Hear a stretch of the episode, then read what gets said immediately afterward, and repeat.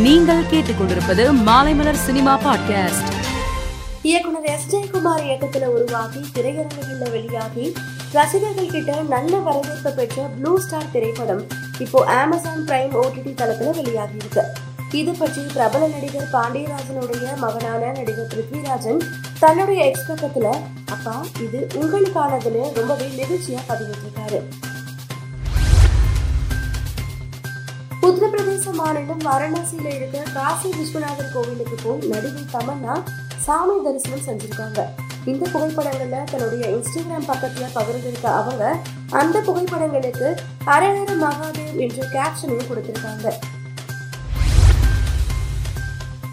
தென்னிந்திய திரையுலகில பிரபல நடிகையா வலம் வரக்கூடியவங்க தான் நடிகை ராஷ்மிகா மந்தனா ஜப்பான் தலைநகர் டோக்கியோல Crunchyroll anime awards twenty twenty four விருது வழங்கும் விழா இன்னைக்கு நடைபெற இருக்கு.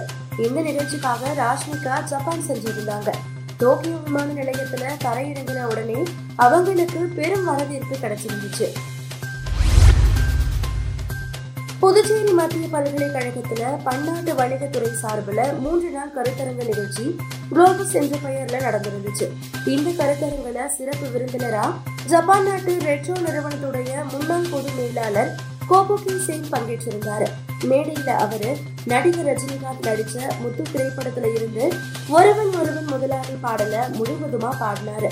அவர் பாடின இந்த வீடியோ தான் இப்போ சமூக வலைதளங்கள்ல வைரலா பரவிட்டு வருது. மேலும் சினிமா செய்திகளை தெரிந்து கொள்ள மாலைமலர் டாட் காமை பாருங்கள்.